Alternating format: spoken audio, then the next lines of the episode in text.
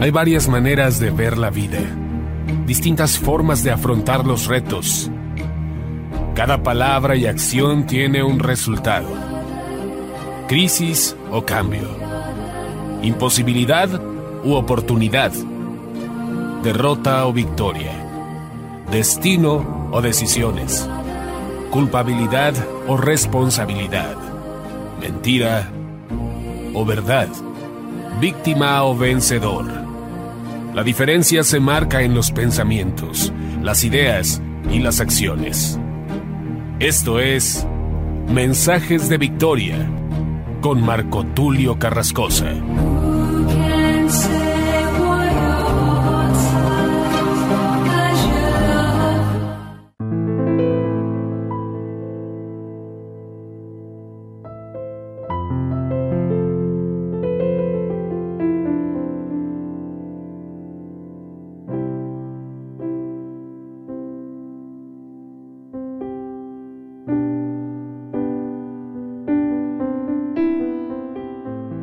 Queridos hermanos y amigos, me da mucho gusto saludarles nuevamente a través de la radio, a través de internet. Estoy muy contento porque estamos llegando al final de esta serie titulada El poder y la dimensión de lo profético.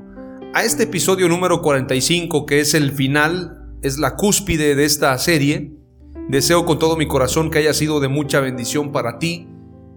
Y con este enfoque especial, he puesto este nombre que no es un nombre común para predicarlo en alguna reunión, en algún evento o en algún seminario. Tal vez el título es un poco polémico, sin embargo, está en la Biblia. Y es en un momento donde a Jesús lo golpean, hablando precisamente de profetizar y hablando de esta confrontación que se da entre Jesús el Mesías y el sumo sacerdote Caifás, que representa al sistema religioso falso, a los hipócritas, a los que tenían de alguna forma monopolizado el tema religioso y ellos controlaban de alguna forma el movimiento de fe en la época, Jesús los confronta y Jesús les declara quién es Él. Y entonces se da un momento terrible en este develamiento, en este momento de, de velar o bien revelarse a ellos como el Mesías. El sumo sacerdote se atreve a decirle, te conjuro por el nombre de Dios que me digas si tú eres el Cristo, si tú eres el Mesías. Y en ese momento especial golpean a Jesús. El episodio número 45 lo he titulado Profetiza a quien te golpeó. Veamos lo que dice la escritura en Mateo 26, versículo 57 en adelante. Dice la escritura, los que prendieron a Jesús le llevaron al sumo sacerdote Caifás, a donde estaban reunidos los escribas y los ancianos. Imagínese esta reunión, está el sumo sacerdote Caifás y están reunidos los escribas y los ancianos y llevan a Jesús a esta reunión, a esta confrontación. Mas Pedro le seguía de lejos hasta el patio del sumo sacerdote, y entrando se sentó con los alguaciles para ver el fin. Y los principales sacerdotes y los ancianos y todo el concilio buscaban falso testimonio contra Jesús para entregarle a la muerte. Ellos ya se habían determinado matarlo. Jesús los había expuesto en muchas ocasiones. Recordarán ustedes ese pasaje cuando le dicen, nosotros somos hijos de Abraham, nosotros somos descendientes de Abraham. Y Jesús les dice, si ustedes fueran descendientes de Abraham, las obras de Abraham haríais. Pero ustedes quieren matarme. Ustedes hacen las obras del diablo. Ustedes no son hijos de Dios, no son hijos de Abraham, sino son hijos de vuestro padre el diablo. Los exhibió llamándoles generación de víboras, sepulcros blanqueados, hipócritas. Cuando entró a Jerusalén, en la entrada triunfal de Jerusalén, cuando todos gritaban, Osana al Hijo de David, bendito el que viene en el nombre del Señor, el Señor volcó las mesas y les dijo, mi casa es casa de oración y no cueva de ladrones.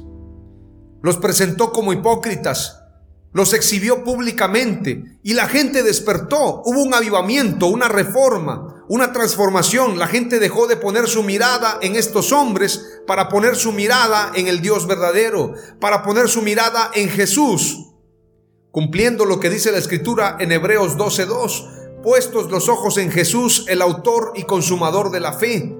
Jesús hablaba con autoridad, porque lo que él hablaba, él lo hacía.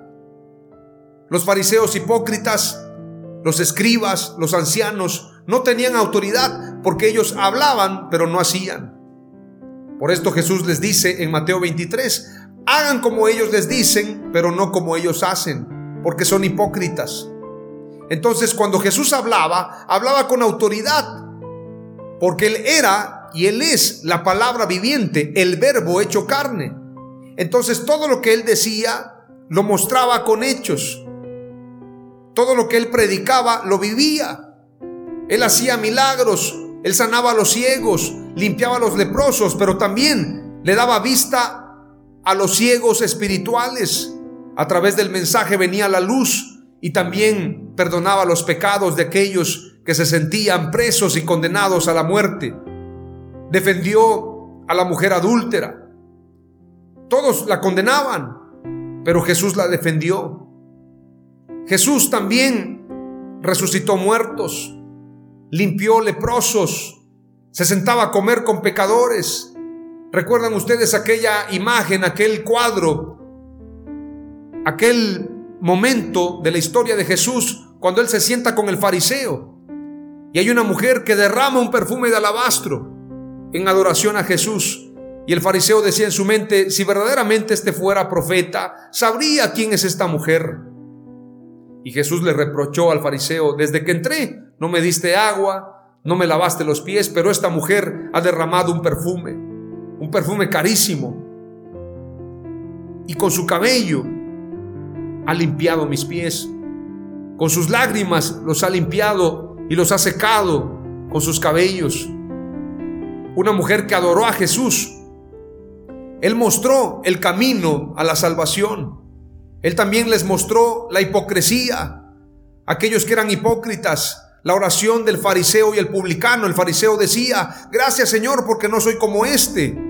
Yo diezmo, yo ofrendo, yo voy al templo, yo no soy como este pecador de lo peor. Pero el publicano decía, sé propicio a mi pecador. Y el Señor dijo, yo les digo que salió justificado primero el publicano y no el fariseo. Porque nadie se podrá justificar por obras, hay un momento cumbre de la historia. Jesús hizo grandes maravillas. Resucitó muertos, limpió leprosos, dio vista a los ciegos, libertó a los cautivos. ¿Recuerdan ustedes el momento cuando echa fuera a los demonios del Gadareno? Nadie quería ir con el Gadareno, pero Jesús fue y lo liberó. Y los principales de esa ciudad de Gadara le dijeron, vete de nuestros entornos, no te queremos. No nos gusta lo que has traído a este lugar, porque hubo una gran pérdida. Los cerdos se precipitaron, se cayeron en un precipicio. Sin embargo, lo echaron de sus entornos. Los fariseos, los publicanos, los ancianos también lo corrieron cuando Jesús dijo, el Espíritu del Señor está sobre mí, por cuanto me ha ungido para dar buenas nuevas a los pobres. Él llevaba su mensaje a los pescadores, a los pobres, él predicaba no en el templo porque del templo lo corrieron. Él predicaba en la montaña, el sermón de la montaña. Este sermón especial del cual muchos se han olvidado. Bienaventurados los pobres de espíritu. Bienaventurados los que lloran porque recibirán consolación. Este sermón de las bienaventuranzas debería ser el sermón de la iglesia. Predicarle a aquellos que están en necesidad, aquellos que están en pobreza, la iglesia, la iglesia de los hechos, que compartían con cada uno según fuera su necesidad. Este es el mensaje de Jesús. Y hay un momento donde Jesús se encuentra precisamente con los ancianos, con los escribas, con el sumo sacerdote, con aquellos que habían enfrentado a Jesús, que habían generado precisamente un choque un impacto una confrontación, no había concordancia, no había manera de que existiera armonía. Jesús fue un radical. Como dice la alabanza de Marcos Witt, Señor, hazme un radical, pero no solamente es cantarlo, sino es vivirlo. Y ser un radical era romper con ese sistema, llamar las cosas como son. Generación de víboras, sepulcros blanqueados, hipócritas. Decía un escritor, nadie insultó de la manera más grande a los judíos, a los escribas, a los fariseos, a los sumos sacerdotes como lo hizo Jesús. Nadie. Es que el insulto para ellos era decirles la verdad. La verdad es un insulto para aquellos que están acostumbrados a la mentira. No pudieron aceptar a Jesús, aún sabiendo que las profecías se cumplieron en él al pie de la letra, aún viendo las señales, aún viendo los milagros, aún viendo todo lo que estaba sucediendo a su alrededor. Y en ese momento cumbre, los alguaciles estaban ahí, los principales sacerdotes y los ancianos y todo el concilio buscando falso testimonio contra Jesús para entregarle a muerte. No había manera de que pudieran entregarlo a muerte. Tenía que haber un falso testimonio. Debían buscar algún falso testimonio, alguna causa para llevar a Jesús a la muerte. Y no la encontraban. Veamos lo que dice la escritura en el verso 60. Y no lo hallaron.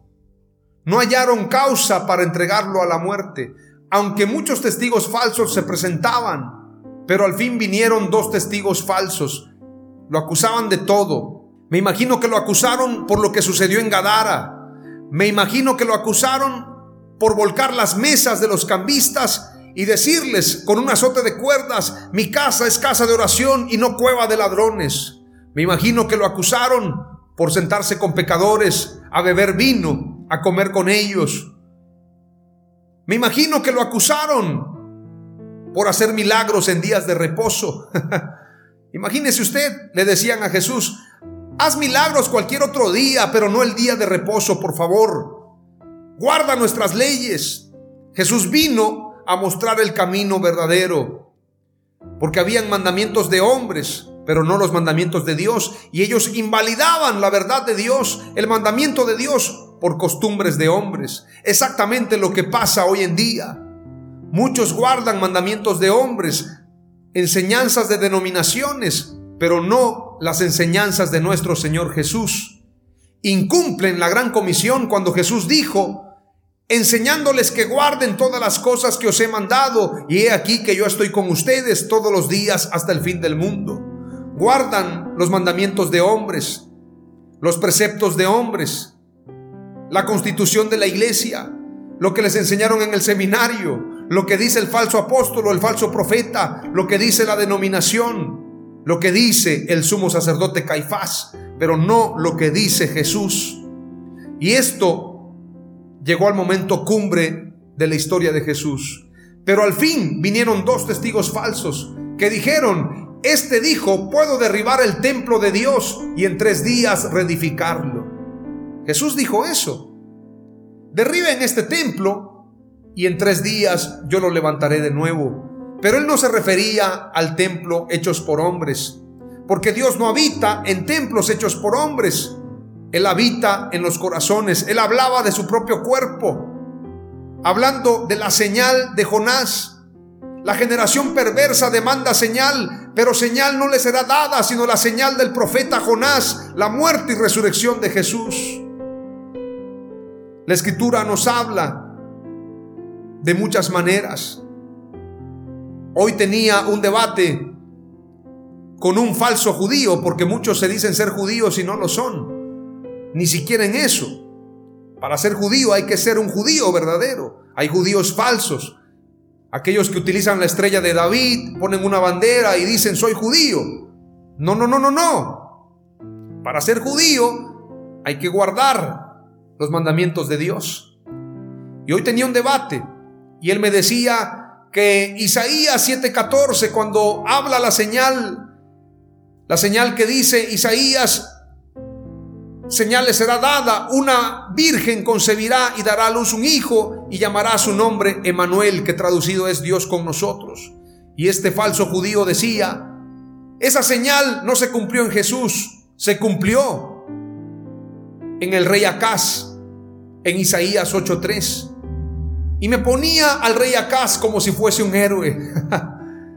y yo le mostré la escritura en el segundo libro de Crónicas, capítulo 28, cuando habla de los pecados de Acaz, este rey idólatra, que inclusive pasó sus hijos por fuego, entregándolos a Moloch, hizo lo malo ante los ojos de Jehová. Te voy a mostrar el pasaje porque me gusta mucho lo que dice la escritura. Isaías 7:14. Isaías 7, voy a leerte el pasaje porque tuve un debate con este falso judío y le pude mostrar lo que el Señor dijo a través de Isaías no era una señal para ese tiempo, sino una señal para el tiempo postrero. Versículo 10 del capítulo 7 de Isaías. Habló también Jehová a Acaz diciendo, pide para ti señal de Jehová tu Dios, demandándola ya sea de abajo en lo profundo o de arriba en lo alto.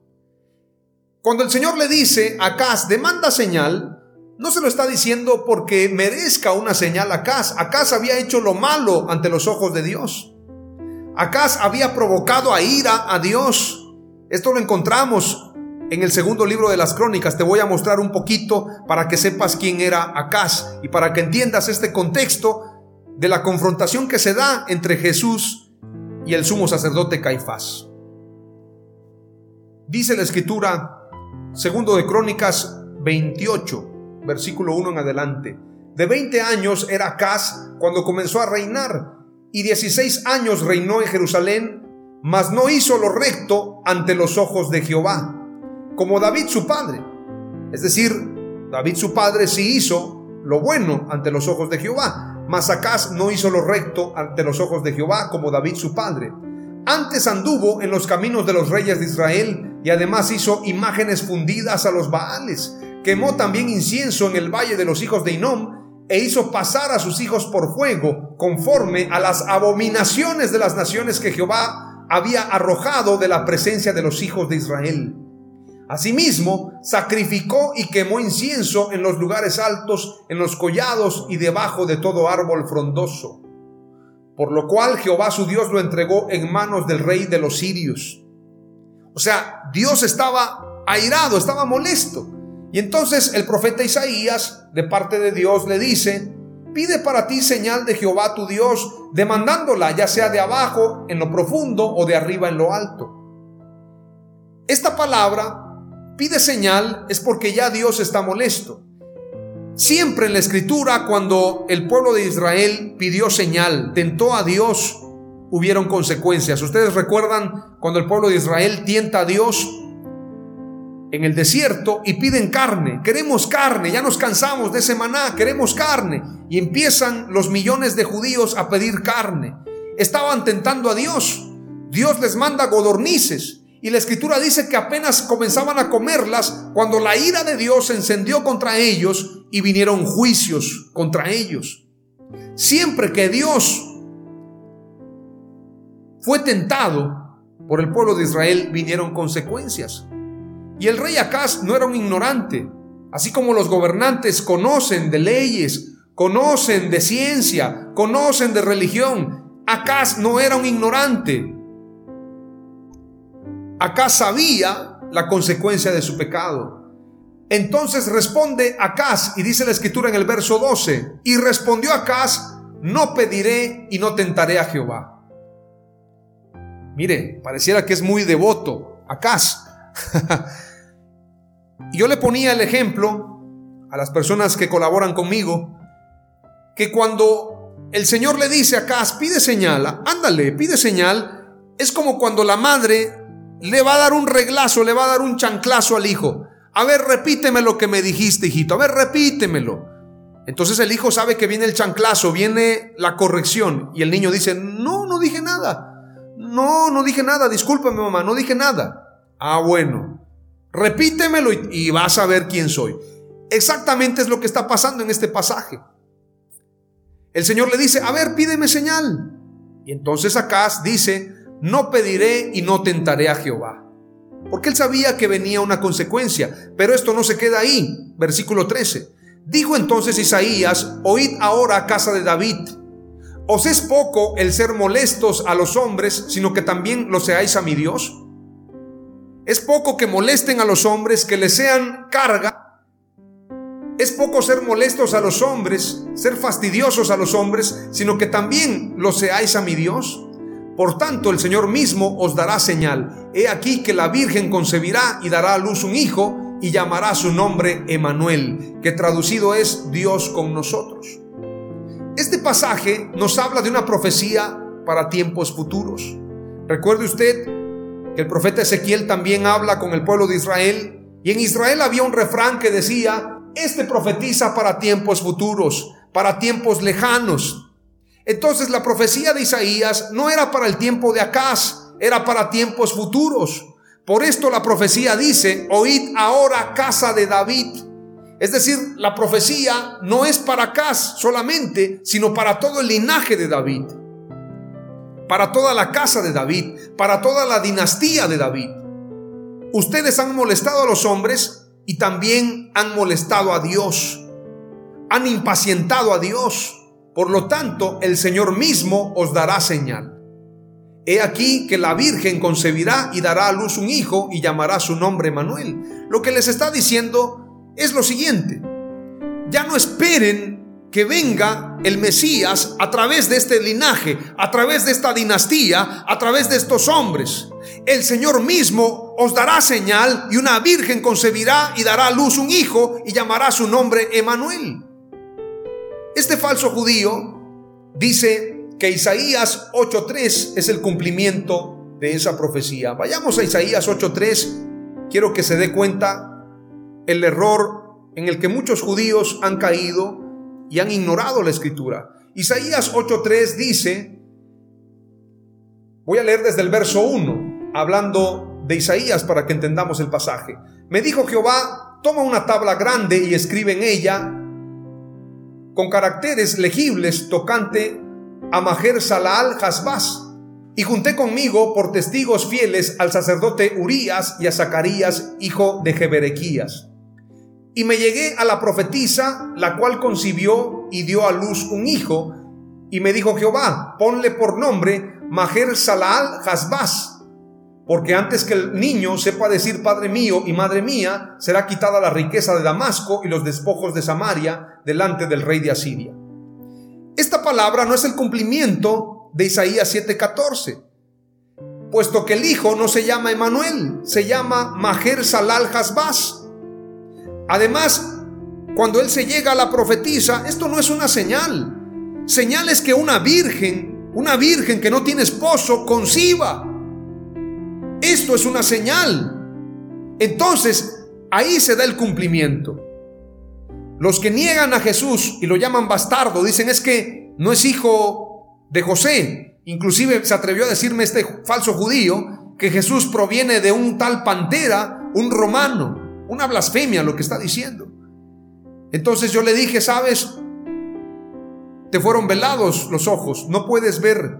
Pero la profecía de Isaías no es para acá, es para el tiempo postrero y su cumplimiento se da con Jesús.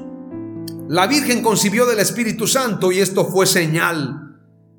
Y entonces el Mesías es Jesús, Yeshua HaMashiach. Lo que muchos judíos no quieren aceptar, no quieren entender, pero la iglesia debe predicarles en este último tiempo. Entonces llegaron estos dos falsos testigos y dijeron, este ha dicho que puede derribar el templo de Dios y en tres días reedificarlo. Y levantándose el sumo sacerdote le dijo, ¿no respondes nada? El sumo sacerdote Caifás, molestando a Jesús, ¿no respondes nada? Como una autoridad. Ante el rey de reyes y señor de señores, ante el creador de todas las cosas, el sumo sacerdote Caifás estaba desafiando a Jesús. ¿No respondes nada que testifican contra ti? Mas Jesús callaba, como cordero no abrió su boca. Hasta en eso se cumple la escritura, como cordero no abrió su boca. Entonces el sumo sacerdote le dijo, te conjuro por el Dios viviente que nos digas si tú eres el Cristo, si tú eres el Mesías, el Hijo de Dios. Jesús le dijo, tú lo has dicho. Y además os digo que desde ahora veréis al Hijo del Hombre sentado a la diestra del poder de Dios y viniendo en las nubes del cielo. Entonces el sumo sacerdote rasgó sus vestiduras diciendo, ha blasfemado, ¿qué más necesidad tenemos de testigos? He aquí, ahora mismo habéis oído su blasfemia. ¿Qué os parece? Y respondiendo ellos dijeron, es reo de muerte, es reo de muerte, es reo de muerte, gritaban. Entonces le escupieron el rostro y le dieron de puñetazos y otros le bofeteaban diciendo, profetízanos Cristo, profetízanos Mesías, ¿quién es el que te golpeó? Esto fue lo que hicieron los ancianos, los escribas, y el sumo sacerdote Caifás. Lo golpeaban. Dinos quién te golpeó, profetiza quién te golpeó. Ese fue el sufrimiento de Jesús. Cuando Jesús oraba en el Getsemaní, que pase de mí esta copa, Señor, pero que no sea como yo quiero, sino como tú quieres, era por todo esto que venía. No solamente era morir en la cruz, era pasar por todo esto, el menosprecio, la humillación, Imagínense, le escupieron su cara al maestro, lo golpeaban. La historia cuenta que le pusieron una corona de espinas y lo golpeaban con un palo. Profetízanos quién te golpeó. Le dieron 40 azotes menos uno. Lo castigaron. Nadie ha muerto como Jesús. Nadie, en absolutamente nadie.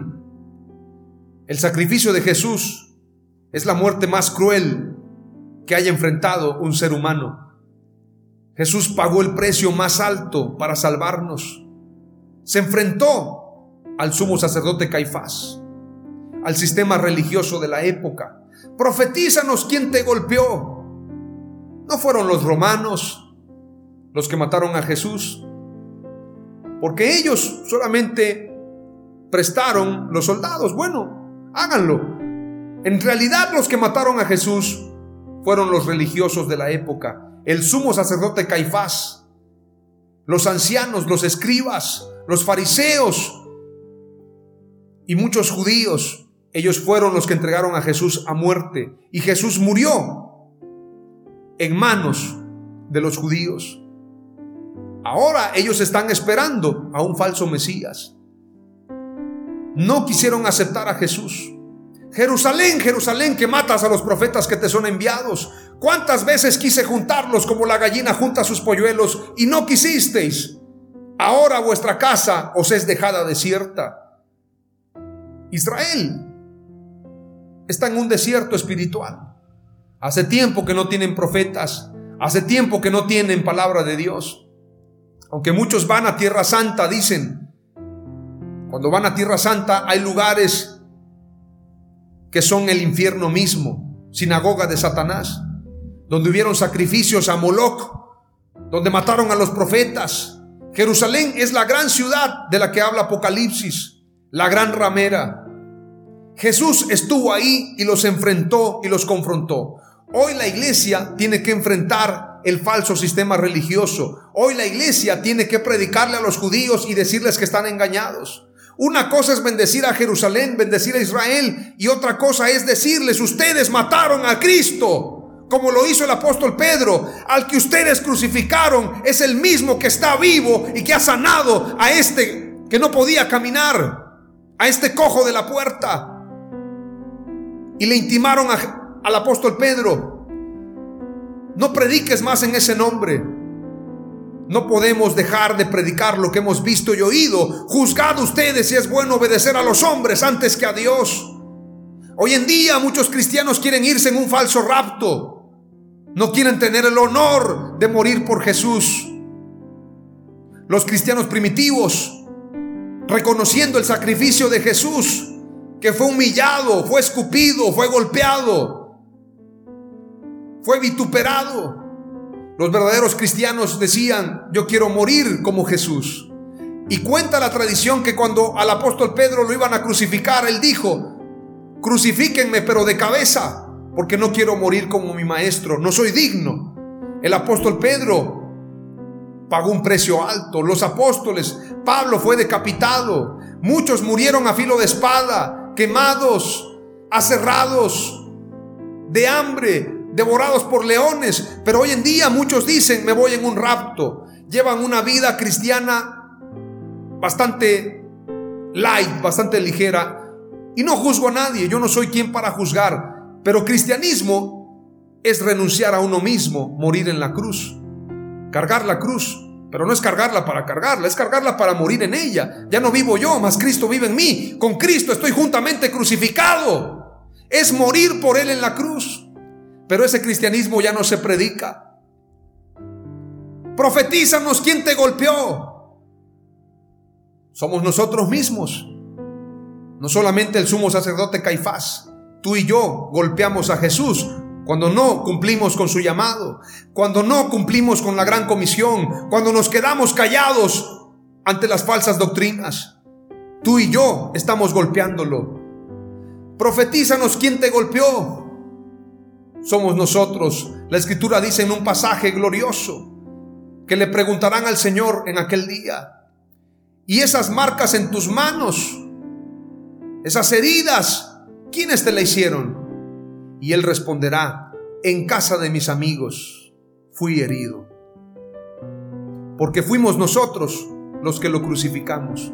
Fuimos nosotros los que lo entregamos. Fuimos nosotros los que lo golpeamos. Fuimos nosotros los culpables de la muerte de Jesús. No estoy acusando a los judíos solamente. Me acuso a mí mismo. Él llevó nuestros pecados. Él llevó nuestras rebeliones. Por sus llagas hemos sido curados. Por nuestras rebeliones Él llevó el castigo. El castigo por nuestra paz Él lo llevó. Él pagó el precio. Iglesia, que este mensaje sirva para reflexionar. Que entendamos que nosotros, si no cumplimos con nuestro llamado, estamos golpeándolo. Estamos siendo como los sacerdotes Estamos siendo como los ancianos, estamos siendo como los escribas, como los alguaciles, estamos siendo testigos de la crucifixión de Jesús. Yo decía hace unos días en mi Facebook personal, si Jesús viniera en esta época, si no hubiese venido hace dos mil años, si hubiese venido en esta época, nosotros mismos lo hubiésemos crucificado. Los católicos, los evangélicos, los judíos y los ateos hubiesen crucificado a Jesús. La historia se repite. Debemos reflexionar, debemos cambiar y este es un tiempo y un llamado especial para la iglesia. Quiero compartirte dos pasajes para reflexionar que solamente Jesús es el camino. Juan 14:6 dice, Jesús le dijo, yo soy el camino y la verdad y la vida. Nadie viene al Padre sino por mí. Y primera de Juan 5:20 dice, pero sabemos que el Hijo de Dios ha venido y nos ha dado entendimiento para conocer al que es verdadero. Y estamos en el verdadero, en su Hijo Jesucristo. Este es el verdadero Dios y la vida eterna. En este tiempo de confusión debemos poner la mirada en Jesús. Él es el único Dios y la vida eterna. Él es el autor y consumador de la fe. Hoy te comparto de este último episodio número 45 de la serie El poder y la dimensión de lo profético el episodio titulado Profetiza a quien te golpeó. Número uno, Jesús fue crucificado por ser el Mesías. Número dos, Caifás y los judíos condenaron a muerte a Jesús. Número tres, Jesús es el Dios verdadero y la vida eterna. Y número cuatro, solo a través de Jesús tenemos vida eterna. En el nombre de Jesús.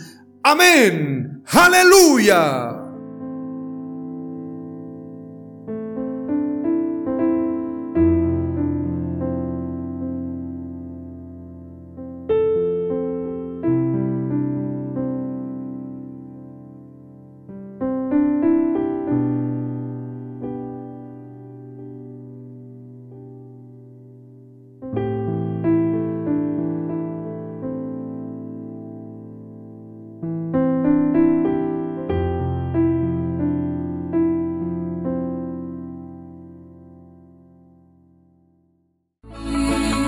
Fue Mensajes de Victoria con Marco Tulio Carrascosa. Gracias por escucharnos y seguirnos en nuestras redes sociales. Si deseas invitarnos a tu ciudad, escríbenos por inbox o al WhatsApp 961 66 882 99 961 66 882 99.